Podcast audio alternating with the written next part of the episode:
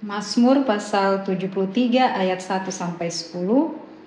Mazmur Asaf. Sesungguhnya Allah itu baik bagi mereka yang tulus hatinya, bagi mereka yang bersih hatinya.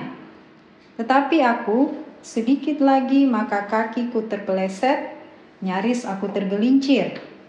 Sebab aku cemburu kepada pembual-pembual, kalau aku melihat kemujuran orang-orang fasik. Sebab kesakitan tidak ada pada mereka, sehat dan gemuk tubuh mereka. Mereka tidak mengalami kesusahan manusia, dan mereka tidak kena tulah seperti orang lain. Sebab itu mereka berkalungkan kecongkakan dan berpakaian kekerasan. Karena kegemukan, kesalahan mereka menyolok, hati mereka meluap-luap dengan sangkaan. Mereka menyindir dan mengata-ngatai dengan jahatnya, Hal pemerasan dibicarakan mereka dengan tinggi hati. Mereka membuka mulut melawan langit, dan lidah mereka membual di bumi. Sebab itu, orang-orang berbalik kepada mereka, mendapatkan mereka seperti air yang berlimpah-limpah. Kemudian, ayat 25 dan 26. Siapa gerangan ada padaku di sorga selain engkau? Selain engkau, tidak ada yang kuingini di bumi. Sekalipun dagingku dan hatiku habis lenyap, gunung batuku dan bagianku tetaplah Allah selama-lamanya. Amin. Bapak Ibu, saudara-saudari dan adik-adik yang dikasih Tuhan, Mazmur pasal 73 ini digubah atau ditulis dan dinyanyikan oleh seorang yang bernama Asaf. Makanya disebut Mazmur Asaf. Siapa itu Asaf? Asaf itu adalah pemimpin puji-pujian. Kalau sekarang mungkin di gereja seorang worship leader atau pemimpin paduan suara. Asaf ini adalah keturunan dari Bani Kehat. Sebab di zaman Raja Daud, jadi zaman keemasan bangsa Israel ada pada zaman pemerintahan Raja Daud dan Raja Salomo. Dan pada pemerintahan Raja Daud, bait suci belum dibangun ya, bait Allah belum dibangun. Jadi umat Israel, bangsa Israel yang dihadiri oleh Raja Daud sendiri mengadakan ibadah penyembahan kepada Tuhan di tabernakel atau kemah suci. Jadi belum ada bait Allah ya. Bait Allah nanti dibangun oleh anaknya Raja Daud yaitu Raja Salomo. Dan mulai zaman Raja Daud, setiap ibadah kepada Tuhan ada puji-pujian dan penyembahan. Dan pemuji penyembahannya itu, kalau kita sekarang bilang pemain musik dan penyanyinya, singersnya, ada berjumlah 800 orang. Luar biasa ya. Dan uh, paduan suara atau kelompok musik ini dipimpin oleh dua pemimpin yaitu Asaf dan Merari ya. Kedua pemimpin ini adalah yang diurapi oleh Roh Kudus ya sehingga Raja Daud mempercayakan dan Raja Salomo mempercayakan penyembahan dan pujian ini dan si Asaf pemimpin pujian ini dia bisa memainkan semua alat musik pada waktu itu. Waktu itu ada gambus, ada kecapi, ada ceracap. Ceracap itu simbal ya, simbal. Yang kalau di drum itu yang dari apa itu? Uh, seperti piringan dari besi ya, itu simbal. Atau kalau bahasa Alkitab ceracap. Itu yang sering dimainkan oleh Asaf. Dan Asaf ini karena dia seorang pemimpin pujian, dan dia punya anggota paduan suara itu sekitar 800 orang dengan suara-suara bagus dan si Asaf juga ini punya suara yang sangat bagus ya jadi worship leader kalau zaman sekarang dan Bapak Ibu saudara-saudari sebagai pengetahuan sekalipun dia termasuk hamba Tuhan yang setia melayani Tuhan di kemah suci, di tabernakel dan juga di bait suci, tetapi satu saat dia berkeluh kesah pada Tuhan. Nah, keluh kesahnya ini dia tulis di Mazmur 73 ini. Yang judulnya kalau kita baca Lembaga Alkitab Indonesia memberi judul Pergumulan dan Pengharapan. Karena memang apa yang Asaf tulis di Mazmur 73 ini mungkin sama dengan kita orang percaya di akhir zaman mengalami. Apa yang dia keluhkan oleh Asaf kepada Tuhan pada waktu itu mungkin juga kita alami sekarang. Yaitu pertama ya tercatat di sini Asaf merasa heran. Si worship leader ini merasa heran kok orang-orang fasik orang-orang yang tidak takut akan Tuhan, yang suka memuja Tuhan, yang kalau di bacaan kita tadi yaitu yang melawan langit, ya. Melawan langit itu artinya melawan Tuhan ya. Begitu jahatnya mereka tidak ada lagi takut akan Tuhan. Bahkan mereka melawan Tuhan, tetapi yang membuat bingung si Asaf worship leader ini, dia bingung. Kok orang jahat ini orang fasik ini hidupnya kok baik-baik saja, malah sehat-sehat, bertambah kaya, bertambah makmur, dan gemuk-gemuk lagi badannya. Itu yang membuat pertanyaan asap. Mungkin juga kita orang-orang percaya di zaman sekarang. Kita melihat orang itu kok termasuk kategori orang fasik ya. Sekalipun kita tidak boleh menghakimi ya. Sebab hak penghakiman ada pada Tuhan Yesus, hakim yang adil, dan hakim-hakim yang ditunjuk di negara masing-masing di dunia. Itu adalah perwakilan Tuhan. Tapi sayangnya banyak hakim-hakim di dunia tidak adil ya. Tapi kita lihat saja hakim-hakim yang benar dan hakim yang adil dan benar adalah Tuhan Yesus sendiri. Ya. Dan di sini si Asaf melihat kok sepertinya Tuhan tidak adil. Orang-orang yang korupsi misalnya, orang-orang yang berbuat jahat, yang apa menganiaya, membuli kalau zaman sekarang. Tapi kok mereka sehat-sehat saja, seperti tidak ada kutuk atas mereka, ada di pembacaan tadi ya. Sepertinya mereka tidak mengalami kesusahan, tidak kena tulah, tidak kena kutuk dari Tuhan. Jadi itu yang membuat Asaf bergumul, bertanya sama Tuhan, saya ini Tuhan Asaf berkata, saya hidup benar, saya pimpin puji-pujian, tapi saya kok menderita Tuhan. Nah, bukankah ini seperti yang banyak orang percaya alami ya? Dari pelayanan kami warlot, opa dan oma waktu berjalan, banyak ketemu orang-orang percaya bertanya-tanya seperti Asaf.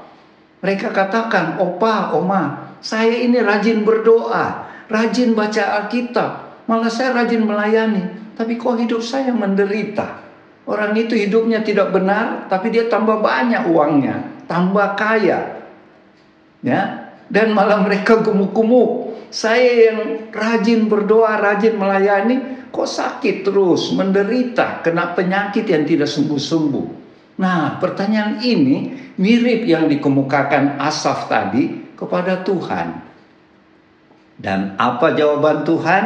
Kalau kita baca seterusnya pada ayat 17-18 dikatakan sampai saya masuk ke dalam tempat kudus Allah. Maksudnya ketika dia berdoa, ketika Asaf berdoa dan ada di dalam hadirat Tuhan, Tuhan memperlihatkan segala-galanya.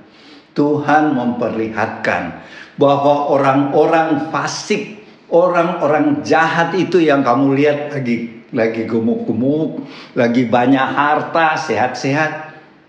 Akhir kehidupan mereka sangat menderita. Mereka akan tergelincir ke tempat yang licin-licin. Ini bahasa Mazmur ya.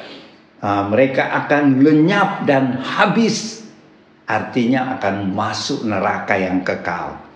Ya, tetapi sebaliknya orang-orang percaya seperti di ayat 25-26 yang menjadi nats kita pada hari ini, bunyinya, siapa gerangan ada padaku di sorga selain engkau?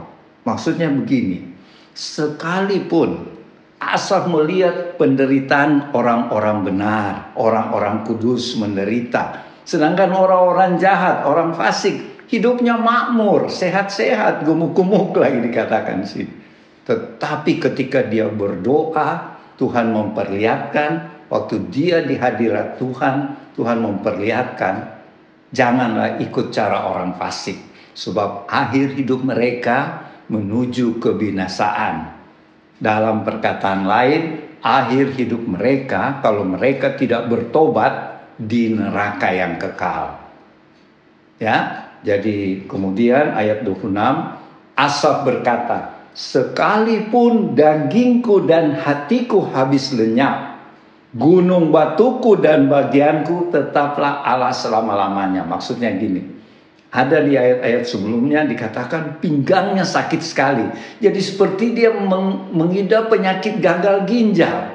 Sampai dia katakan sekalipun dagingku dan hatiku habis lenyap, Maksudnya biar dia akhirnya meninggal karena penyakit, dia tetap percaya dan berpegang pada Allah yang dia sembah. Nah, inilah teladan buat kita. Jadi makna firman Tuhan pada hari ini yaitu marilah sekalipun saat ini Bapak Ibu, saudara-saudari dan adik-adik mungkin dalam keadaan menderita ya. Mungkin menderita karena masalah keuangan, masalah pelayanan juga bisa menimbulkan masalah ya. Terjadi perselisihan atau sakit yang tidak sembuh-sembuh. Janganlah kita sampai putus pengharapan. Marilah kita contoh si Asaf. Sekalipun semuanya habis lenyap, Bahkan saya misalnya akhirnya meninggal karena sakit penyakit, tetapi saya tidak akan melepaskan Tuhan. Dengan kata lain, Asaf tetap percaya Tuhan adalah juru selamatnya. Tuhan adalah harapannya. Seperti kita ingat apa yang terjadi pada ketiga pemuda Israel, yaitu siapa? Uh, tiga pemuda yang dibuang ke dalam api oleh Raja Nebukadnezar waktu mereka mau masuk ke tungku api itu mereka katakan hai tuan raja sekalipun Tuhan tidak apa membela kami ketika masuk dalam dapur api tapi kami tidak akan menyangkal Tuhan kami. Kami tetap percaya pada Tuhan kami ya. Jadi marilah kita meneladani pahlawan-pahlawan iman yang ada di Alkitab termasuk si Asaf pemazmur ini sekalipun dia lihat ketidakadilan terjadi di sekitarnya orang-orang jahat kok sehat-sehat seperti tidak kena hukuman tetapi dia tetap percaya Tuhan. Begitu juga dengan kita percayalah penderitaan kita hanya sementara. Sebab satu kali kelak kita akan tinggal bersama dengan Tuhan Yesus, Allah Bapa Roh Kudus di sorga. Ya, dan sebagai kesaksian bahwa ayah kami, ayah kandung kami pernah waktu beliau di sekitar tahun 50-an uh, menjadi pejabat tinggi yaitu sebagai kepala pajak di Makassar dan dia membawahi sebagai kepala kantor pajak untuk Pulau Sulawesi, Maluku dan Irian Barat waktu itu Irian Barat ya. Jadi kepala pajak di Indonesia bagian timur dan satu saat di sekitar tahun 59 kalau saya tidak salah ingat ayah saya ini difitnah oleh beberapa orang yang cemburu sehingga beliau ditangkap dan masuk penjara. Dan selama beberapa tahun di penjara, tentu ayah saya ini menderita ya. Karena dia tidak berbuat salah, difitnah dan dia masuk penjara. Bahkan sampai beliau meninggal masih status sebagai tahanan negara dan tidak pernah diadili di pengadilan. Dan setelah beliau meninggal, ayah kandung kami Menteri Keuangan mengeluarkan surat uh, pengumuman di tiga surat kabar kami ingat yaitu surat kabar Kompas, surat kabar Sinar Harapan edisi Jakarta dan surat kabar Pedoman Rakyat edisi di Makassar, terbitan di Makassar yang isi pernyataan Menteri Keuangan bahwa Bapak John Albert Palar, yaitu nama ayah saya, sebagai Kepala Pajak Indonesia Timur setelah diperiksa ternyata tidak bersalah. Dengan demikian, nama beliau, nama ayah saya direhabilitasi kembali. Dan itu saya ingat ibu saya ada gunting clipping koran itu dan simpan dan perlihatkan pada anak-anak kepada kami anak-anaknya bahwa ayah kami ternyata tidak bersalah tetapi difitnah. Dan ini kesaksian saya selanjutnya pada waktu saya dibawa ke sorga bertemu dengan ayah ibu kandung saya, ayah saya bercerita, anakku sebelum saya meninggal saya mengampuni orang-orang yang memfitnah saya sehingga saya bisa masuk sorga. Kalau saya tidak mengampuni, saya mungkin tidak berada di sorga dengan ibumu. Maksudnya dengan mami saya ya. Inilah kesaksian saya tentang sorga. Ternyata di sorga manusia tetap ingat apa kejadian di bumi.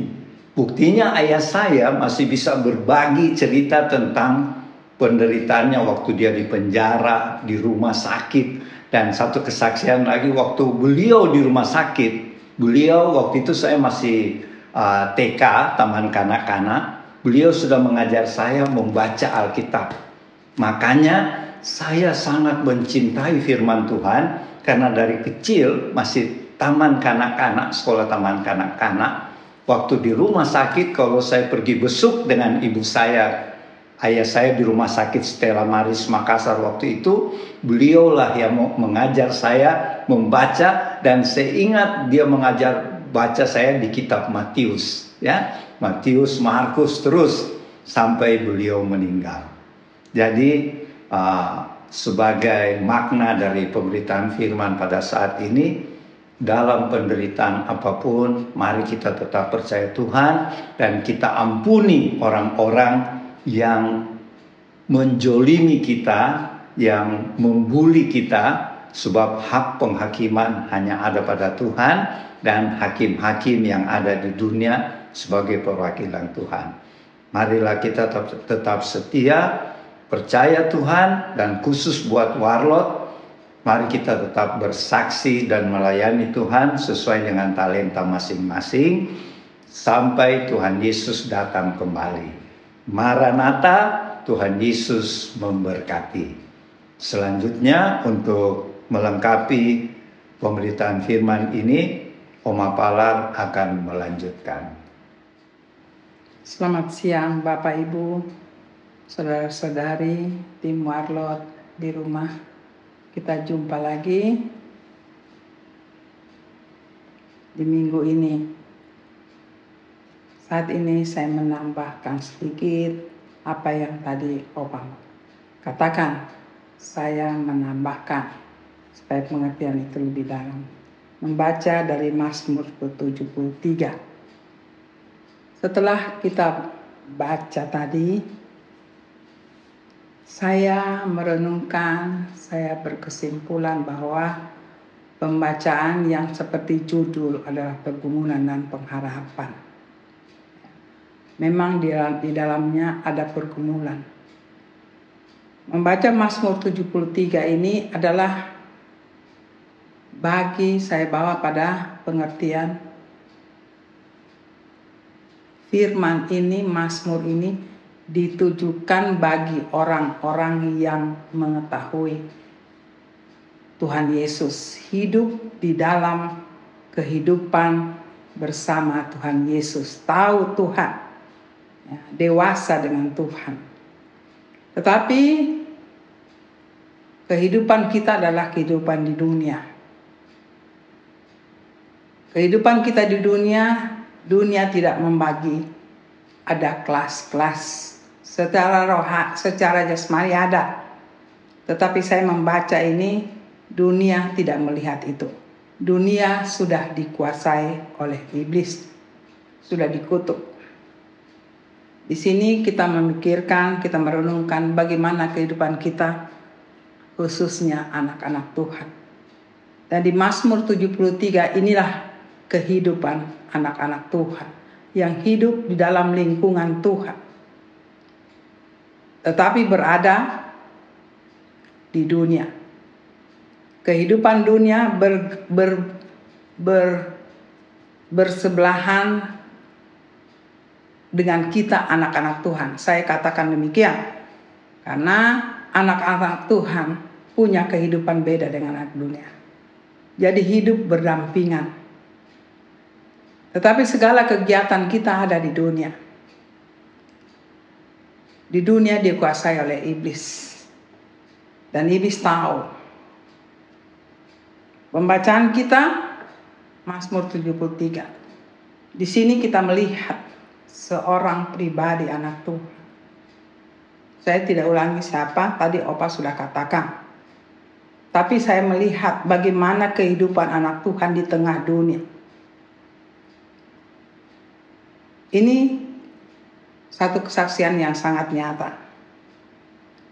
Kita sangat berpengaruh dengan kehidupan dunia. Kita hidup dalam Tuhan, kehidupan yang enak kita melihat dengan mata mata jasmani kita. Ada jaminan hidup saya tidak ulangi firman ya dari pertama bagaimana kehidupan dunia. Hidup enak, nyaman, tapi kita ada di situ. Bagaimana kita menempatkan diri kita dalam kehidupan itu?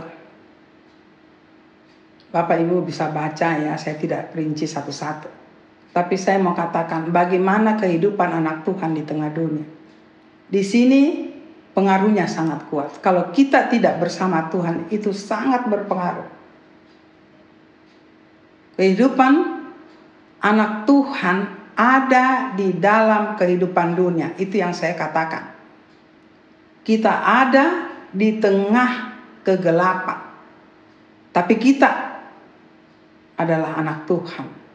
Bagaimana kita pancarkan kehidupan Tuhan di tengah kegelapan. Di sinilah pergumulan. Di sini judul saya sangat uh, sangat senang mengatakan judul itu. Ada pergumulan menghadapi kehidupan dunia. Ya. Penulis berada di tengah dunia, tantangannya luar biasa. Dia melihat kehidupan di luar kehidupan anak-anak dunia sungguh senang ya terjamin dan Bapak Ibu bisa baca tetapi pada satu titik karena dia anak Tuhan ya dia melihat kehidupan itu begitu enak dia hampir ter, terpengaruh kalau saya merenungkan ya bacaan tetapi ada satu saat satu ayat yang menyentak dia yang mereka mengatakan Tuhan tidak tahu ini. Ya. Tuhan tahu, saya lihat dulu ayatnya ya, mungkin saya bisa baca sedikit. Di sini bagaimana mereka mengatakan itu sampai penulis tersentak. Anak anak-anak dunia mengatakan bagaimana Allah tahu hal itu. Adakah pengetahuan bagi yang mati? Karena mereka tidak tahu Tuhan, tapi mereka tahu Tuhan. Tapi mereka mau, mereka apa yang mereka buat, mereka tahu Tuhan tidak tahu. Di situlah saya merenungkan bacaan ini. Di sini penulis tersentak. Di situ dia tersentak dan dia tahu ini salah. Di situ dia berusaha dengan sentakan itu dia sadar bahwa apa yang dia anak anak-anak dunia katakan dia tidak terima. Akhirnya dengan sadar dia masuk kembali kepada Tuhan. Ya, di sinilah kedewasaan. Saya melihat di sini titik kedewasaan kita anak Tuhan saya mengupasnya ini karena benar saya katakan di minggu-minggu yang lalu bahwa kita hidup radikal dengan Tuhan, tapi kita ada di dunia. Inilah dunia yang selalu menggoda. Ya, tapi di satu saat waktu dunia mengatakan Tuhan tidak tahu apa-apa di sini dalam penulis ini dia sadar. Dan kesadarannya itu akhirnya dia bergumul di situ. Dia bergumul dalam dirinya. Kalau aku teruskan ini apa yang aku harus katakan? Ya, aku berkhianat ya pada apa yang aku tahu Tuhan. Aku berkhianat pada generasiku, generasi Tuhan. Itu membawa dia kembali pada Tuhan. Waktu dia kembali pada Tuhan, di situlah titik yang Tuhan katakan. Waktu dia berada kembali pada Tuhan, di situ titik dia bisa melihat dunia itu bagaimana. Ya, di situlah dia mengatakan, iya Tuhan. Tanpa kita berada di dalam lingkungan Tuhan, kita tidak bisa melihat mana dosa dan mana benar. Tetapi penulis waktu dia sadar, dia kembali kepada Tuhan, di situ dia bisa lihat semuanya. Akhirnya waktu dia lihat, iya Tuhan. Di situ ada pengakuan. Ya, dan seterusnya dalam pembacaan itu dia berjuang ya sampai kata ada sakit, ada penderitaan penyakit. Jadi penderitaan itu di situ saya baca bahwa dia mengalami pergumulan di dalam fisiknya, di dalam rohnya, di dalam fisiknya. Tetapi waktu dia bergumul itu dia sudah ada di dalam areanya Tuhan kembali.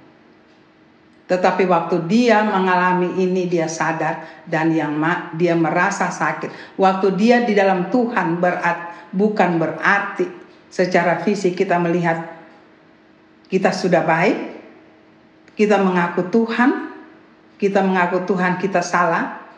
Di situ kita harus sadar penyakit itu masih ada. Buah pinggangnya rasa bertusuk-tusuk. Ya, saya mungkin saya tidak bisa berbicara yang baik ya, tapi saya percaya Bapak Ibu bisa mengerti maksud saya.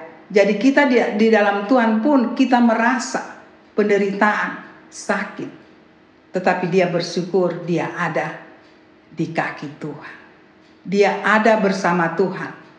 Sampai pada ayatnya yang ke-25 tadi bahwa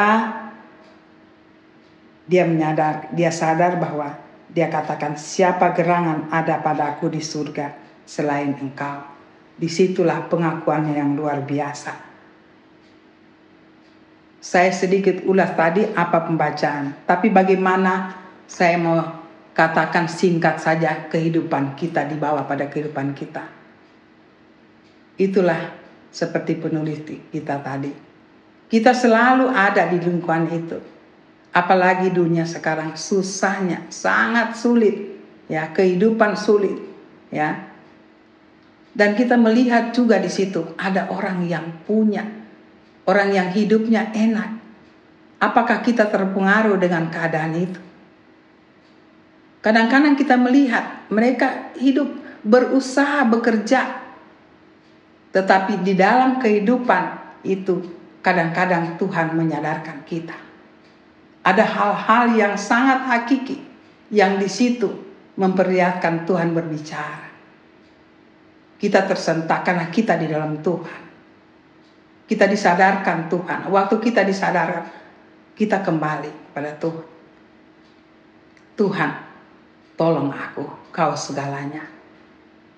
Waktu kita kembali, di situ Tuhan memberikan kita pengertian dan Tuhan di situ berbicara. Akhirnya kita tahu dan kita mengaku, iya Tuhan. Dan seterusnya Tuhan membimbing, membimbing terus kita, memberi pengertian kita. Akhirnya kita harus sadar bahwa kita, hidup kita tetap di dalam perlindungan Tuhan. Itulah penulis di Mazmur ini yang tadi Opa sudah katakan.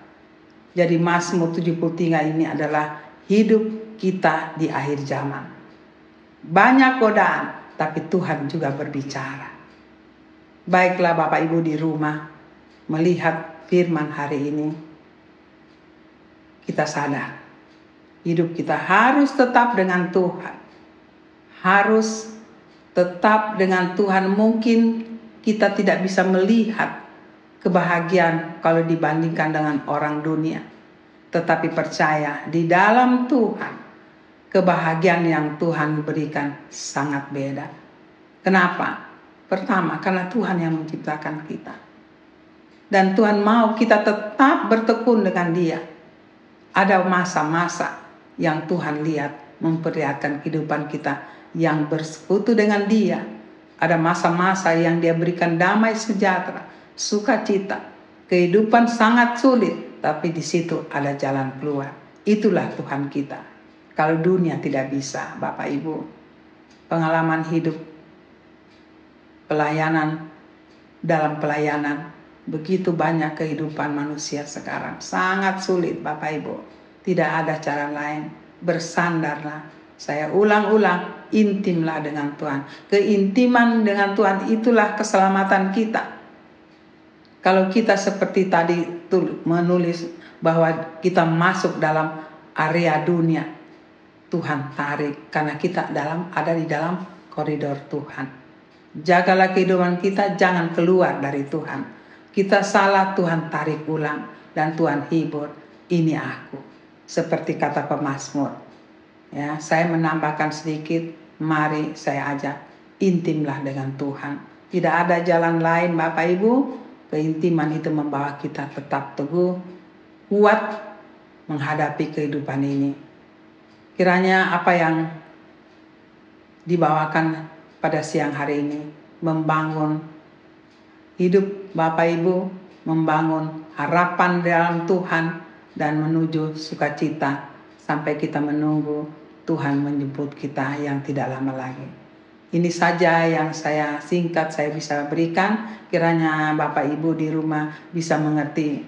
Maaf mungkin saya punya kata-kata kalimat tidak teratur, tapi saya percaya saya minta Roh Kudus bisa menyempurnakan itu pada Bapak Ibu lebih sempurna lagi dari apa yang saya ucapkan bawakan pada siang hari ini. Sampai kita bertemu di minggu depan, Tuhan memberkati. Amin.